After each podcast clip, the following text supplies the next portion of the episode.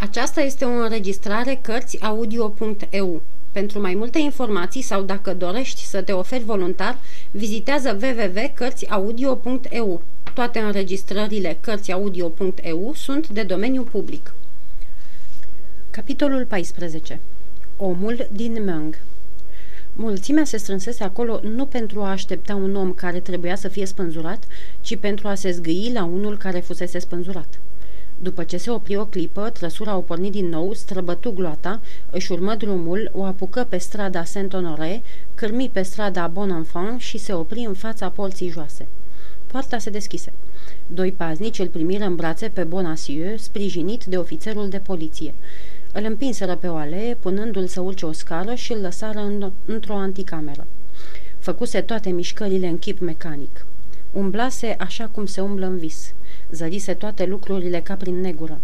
Urechile lui prinseseră sunete, fără însă a le înțelege. Ar fi putut să le execute în clipa aceea și n-ar fi făcut o singură mișcare ca să se apere, n-ar fi scos un singur strigăt ca să ceară îndurare. Rămase astfel pe banchetă, cu spinarea rezemată de zid și cu brațele atârnate, în locul unde îl pusese paznicii. Totuși, privind în jurul lui, nu zări niciun obiect amenințător, nimic nu arăta că l-ar paște vreo primejdie adevărată. Bancheta era destul de moale, pereții acoperiți cu o frumoasă piele de Cordova, perdelele mari din damasc roșu fâlfâiau în fața ferestrei, strânse în jnururi de aur. Începu să priceapă, încet, încet, că spaima lui era fără rost și încercă să-și miște capul la dreapta și la stânga, în jos și în sus. Văzând că nimeni nu se împotrivește acestor mișcări, își simți inima venindu-i la loc și îndrăzni să-și îndrepte un picior, apoi celălalt. În sfârșit, sprijinindu-se cu amândouă mâinile, se ridică de pe banchetă și văzu că poate sta în sus. Tocmai atunci, un ofițer cu chipul blând deschise o ușă, în vreme ce schimba și câteva cuvinte cu cineva din camera alăturată. Se întoarse apoi către arestat. Dumneata ești numitul Bonacieux?" întrebă el. Da, domnule ofițer," îngăimă negustorul de mărunțișuri mai mult mort decât viu. Sluga dumneavoastră." Intră," zise ofițerul și se dădu în lături ca celălalt să poată trece. Negustorul se supuse fără a crâcni și intră în camera unde părea a fi așteptat. Era un cabinet mare, cu pereții numai arme de atac și de apărare, cu ferestrele închise, cu aerul înnăbușitor și în care se făcuse foc, deși nu trecuse încă luna septembrie. O masă pătrată, acoperită cu cărți și hârtii, peste care fusese întins un plan uriaș al orașului La Rochelle, ocupa mijlocul încăperii. În picioare, în fața căminului, stătea un bărbat de talie mijlocie, cu ținută mândră și aleasă, cu ochi pătrunzători, cu frunta largă, cu fața uscățivă, prelungită încă printr-un cioc ascuțit pe care îl întregea o pereche de mustăți. Cu toate că bărbatul n-avea decât 36 sau 37 de ani, părul, mustața și ciocul erau cărunte. Chiar fără spadă, avea înfățișare de războinic, iar cizmele din piele de bivol, ușor prăfuite, arătau că în ziua aceea călărise. Acest bărbat era Armand Jean Duplessis, cardinal de Richelieu, dar nu așa cum ne este înfățișat de obicei, cocârjat ca un moșneag, suferind ca un mucenic, cu trupul istovit, cu vocea stinsă, îngropat într-un fotoliu uriaș ca într-un mormânt deschis de cuvreme, nemai trăind decât prin puterea geniului său și înfruntând Europa doar prin vlaga veșnicei sale gândiri ci era cardinalul așa cum arăta într-adevăr pe vremea aceea, adică un cavaler dibaci și curtenitor, firav la trupie drept, dar tare prin acea putere lăuntrică datorită căreia a putut fi unul din cei mai aleși bărbați care au trăit vreodată. Pregătindu-se în sfârșit, după ce îl sprijinise pe ducele de Nevers în ducatul său din Mantua și după ce cucerise Nim, Castră și Uze, să-i alunge pe englezi din insula Re și să înceapă asediul orașului La Rochelle. La prima vedere, așadar, nimic din înfățișare nu-l trăda pe cardinal și ar fi fost cu neputința acelora care nu-l văzuseră la față să ghicească înaintea cui se aflau. Bietul negustor rămăsese în picioare la ușă, în vreme ce ochii înaltului dregător, mai sus zugrăviți, se pironeau asupra lui de parcă ar fi vrut să-i pătrundă în adâncurile trecutului. E, Bonasio, cel cu pricina?" întrebă el după o clipă de tăcere. Da, monseniore," răspunse ofițerul.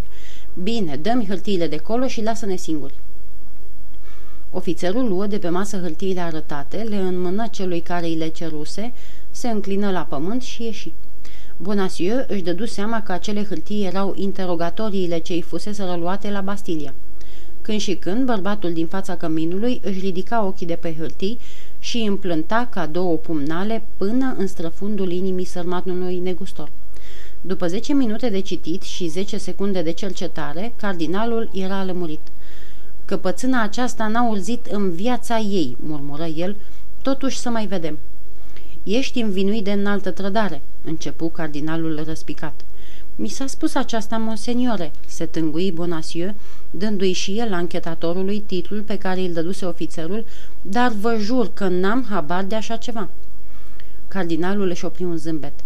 Ai uneltit împreună cu soția dumitale, cu doamna de Chevreuse și cu Milord, duce de Buckingham. Adevărat, monseniore, am auzit din gura ei numele acestea. Și cu ce prilej? Zicea că domnul cardinal de Richelieu l-a ademenit pe ducele de Buckingham să vină la Paris ca să-l dea gata și odată cu el să o dea gata și pe regină. Spunea ea așa? se răsti cardinalul scos din sărite. Da, monseniore, dar eu i-am spus că nu face bine că vorbește asemenea lucruri și că eminența sa nu stare să... Gura, nătărăule, îi tăie vorba cardinalul.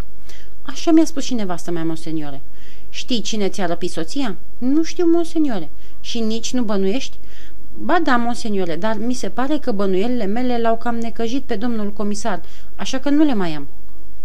Soția dumitale a fugit. Știai aceasta? Nu, monseniore, am aflat abia în închisoare și tot prin domnul comisar, care e un om foarte cum se cade. Cardinalul își stăpâni alt zâmbet. Va să zic că nu mai știi nimic despre soția dumitale după ce a fugit? Nu mai știu nimic, monseniore, dar eu zic că s-o fi întors la Louvre. Azi noapte la unu nu se întorsese încă. Ah, Dumnezeule, dar ce mai fi cu ea? Aflăm noi, fi pe pace. Nimic nu-i se poate ascunde cardinalului. Cardinalul știe tot. În cazul acesta, monseniore, credeți că domnul cardinal ar binevoi să-mi spună și mie ce mai fi cu nevastă mea? Poate că da. Mai întâi însă trebuie să mărturisești tot ce știi în privința legăturilor dintre soția dumitale și doamna de Chevreuse. Dar, monseniore, n-am habar, n-am văzut-o niciodată. Când te duceai după soția dumitale la Louvre, ea se întorcea de-a dreptul acasă? Aproape niciodată. Avea treabă cu niște negustori de pânzeturi și o duceam la ei. Și câți negustori de pânzeturi erau? Doi, monseniore. Unde locuiesc? Unul pe strada Vojirar, iar celălalt pe strada la Arp. Intrai și dumneata cu dânsa la ei? Niciodată, monseniore. O așteptam la ușă. Și ce scornea ca să o lași să intre așa singură? Nu scornea nimic. Îmi spunea să o aștept și eu o așteptam. Ești un soț îndatoritor, scumpul meu Bonacieux, zise cardinalul. Mi-a spus, scumpul meu domn, gândi în sinea lui negustorul, drace, lucrurile merg strună. Ai recunoaște ușile acelea? Da. Știi numerele caselor? Da. Care anume? Numărul 25 în strada Vojirar, numărul 75 în strada la Arp. Bine, în cuvință cardinalul. Spunând acest cuvânt, luă un clopoțel de argint și sună. Ofițerul intră din nou. Du-te și caută-l pe Rochefort, îi șopti el, și dacă s-a întors, să vină îndată la mine. Contele e aici, vesti ofițerul și cere stăruitor să vorbească eminenței voastre. Să vină atunci, să vină, porunci nerăbdător Richelieu. Ofițerul se repezi afară cu graba pe care slujitorii cardinalului o puneau care mai de care ca să îndeplinească poruncile. Eminența voastră, mormăi Bonacieux, holbându-și năucit ochii. Abia plecase ofițerul și ușa se deschise iarăși, lăsând să pătrundă în cameră un nou oaspete. El e!" striga Bonacieux. Care el?" întrebă cardinalul. Care mi-a răpit nevasta?" Cardinalul sună iarăși. Ofițerul se ivi în prag. Dați-l în primire celor doi paznici și să aștepte acolo până ce-l voi chema iarăși. Nu, monseniore, nu, nu e el, se repezi Bonacieux. M-am înșelat, e cu totul altul, nici nu-i seamănă. Dumnealui e om cum se cade. Luați-l de aici pe nătărăul acesta, porunci cardinalul. Ofițerul îl apucă pe Bonacieux de subțioară și îl duse până în anticameră, unde îl dădu iarăși celor doi paznici. Noul sosit îl urmări nerăbdător cu privirea pe Bonacieux până când ieși din cameră și, îndată ce ușa se închise în urma lui, se apropie de cardinal și îi spuse S-au văzut. Cine?" întrebă eminența sa. Ea și el." Regina și ducele?" întrebă Richelieu. Da. Unde aceasta?" La Louvre. Ești sigur?" Cât se poate de sigur. De unde știi?" de la doamna de la Noa, care, după cum știți, este într totul credincioasă eminenței voastre. Și de ce n-a spus numai decât? Fie din întâmplare, fie din temere, regina a trimis pe doamna de Farji să doarmă în camera ei și a păzit-o toată ziua. Bine, suntem înviși, dar las că ne răfuim noi. Vă voi ajuta din toată inima, monseniore, fiți pe pace. Cum s-au petrecut lucrurile? La 12 și jumătate noaptea, regina era cu însoțitoarele ei. Unde? În dormitor. Bine. Când iată că îi se aduce o batistă din partea femeii cu rufăria. Pe urmă, deodată regina a apărut foarte tulburată și cu tot fardul care acoperea fața a pălit. Pe urmă, pe urmă, s-a ridicat în picioare și cu vocea schimbată a spus Doamnelor, așteptați-mă 10 minute și mă întorc. A deschis apoi ușa atacului și a ieșit. De ce n-a venit doamna de la Noa chiar atunci ca să te înștiințeze? Nu era încă nimic sigur. De altfel, regina spusese, doamnelor, așteptați-mă, și n-ar fi îndrăznit să iasă din cuvântul reginei. Cât timp a lipsit regina din cameră? Trei sferturi de oră. Niciuna din doamnele de onoare nu o însoțea? Numai dona Estefana. După aceea s-a întors? Da, dar ca să iau casetă din lemn de trandafir cu inițialele ei și ca să plece iarăși. Când s-a întors, a adus înapoi caseta? Nu. Doamna de la Noa știe ce se află în caseta aceea? Da, eghileții în diamante pe care majestatea sa i-a dăruit reginei. Va să zic că s-a întors fără casetă. Da. Și doamna de la Noa crede că regina i-a dat lui Buckingham? E chiar convinsă. Cum așa? În cursul zilei, doamna de la Noa, în calitatea ei de doamnă care are în grijă îmbrăcămintea reginei, a căutat caseta și, negăsind-o, a făcut pe îngrijorata și, în cele din urmă, a întrebat-o pe regină dacă nu știe unde e caseta. Și atunci, regina...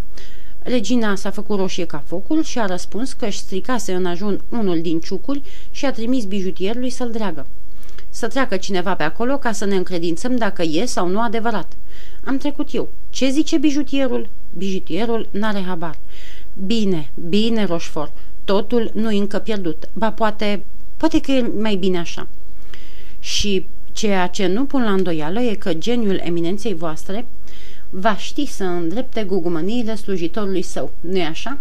E tocmai ceea ce aș fi spus și eu dacă eminența voastră m-ar fi lăsat să sfârșesc. Acum știi unde se ascundeau ducesa de Chevreuse și ducele de Buckingham? Nu, monseniore, în privința aceasta oamenii mei n-au putut să-mi spună nimic. Uite că eu știu. Dumneavoastră, monseniore? Da, sau măcar bănuiesc. Unul stătea pe strada Vojirar, numărul 25, iar celălalt pe strada La Arp, numărul 75. Dorește eminența voastră să trimiți să-i aresteze pe amândoi? Ar fi prea târziu. Trebuie să fi plecat. Totuși am putea cerceta. Ia zece oameni din gardea mea și să scotocească amândouă casele. Alerg, monseniore. Rochefort ieși ca un vârtej. Rămas singur, cardinalul stătu o clipă pe gânduri, apoi sună a treia oară. Același ofițer se ivi iarăși. Să intre arestatul, porunci cardinalul. Jupân Bonacieux a fost adus din nou și, la un semn al cardinalului, ofițerul se retrase. M-ai înșelat, spuse cu asprime cardinalul. Eu? strigă Bonacieux. Eu să înșel pe eminența voastră? Soția dumitale, când se ducea în strada Vojirar și în strada la Arp, nu se ducea la negustor de pânzeturi. Dar atunci la cine se ducea, Doamne Sfinte? Se ducea la ducesa de Chevreuse și la ducele de Buckingham. Așa e, zise Bonacieux căutând să-și adune amintirile. Da, chiar așa. Eminența voastră are dreptate. Eu i-am spus de multe ori nevestei mele că-i de mirare ca niște negustori de pânză să stea în asemenea case, în case fără firme și de fiecare dată se pornea pe râs. Vai, monseniore, urmă Bonacieux, aruncându-se la picioarele eminenței. Vai, cum se vede că sunteți cardinalul, marele cardinal, omul de geniu pe care toată lumea îl ridică în slăvi. Oricât de ieftină era această izbândă asupra unui om de rând ca Bonacieux, totuși cardinalul se bucură o clipă. Și numai decât, la un nou gând ce răsări în minte, pe buze îi flutură un sârâs. Întinse negustorului mâna, spunându-i, Ridică-te, prietene, ești om de treabă. Cardinalul mi-a întins mâna, am atins mâna marelui om, strigă Bonacieux. Înălțimea sa mi-a spus prietene. Da, prietene, da, urmă cardinalul cu acest glas părintesc pe care și-l potrivea uneori, dar care nu putea păcăli decât pe cei care nu-l cunoșteau și fiindcă ai fost bănuit pe nedrept, uite, ți se cuvine o despăgubire. Ia punga aceasta cu o sută de pistoli și iartă-mă. Să vă iert eu, monseniore, zise Bonasiu, codindu-se să ia punga, de teamă că așa zisul dar să nu fie decât o glumă. Aveți tot dreptul să porunciți arestarea mea, aveți dreptul să pune să mă schingiuiască, aveți dreptul să mă trimiteți la spânzurătoare. Sunteți stăpânul și nici n-aș fi putut crâcni măcar. Să vă iert eu pe dumneavoastră, monseniore. Vai, dar cum vă puteți gândi la așa ceva?" Ah, dragă domnule Bonasiu, știi să fii mărinimos, îmi dau seama și îți mulțumesc. Atunci vei lua punga și vei pleca nu prea nemulțumit de aici, nu-i așa? Plec fericit, monseniore. Adio deci sau mai curând la revedere, căci sper să ne mai vedem. De câte ori veți dori, monseniore? Sunt la ordinele eminenței voastre. O să fie destul de des, fii pe pace, m-a încântat nespus convorbirea cu dumneata.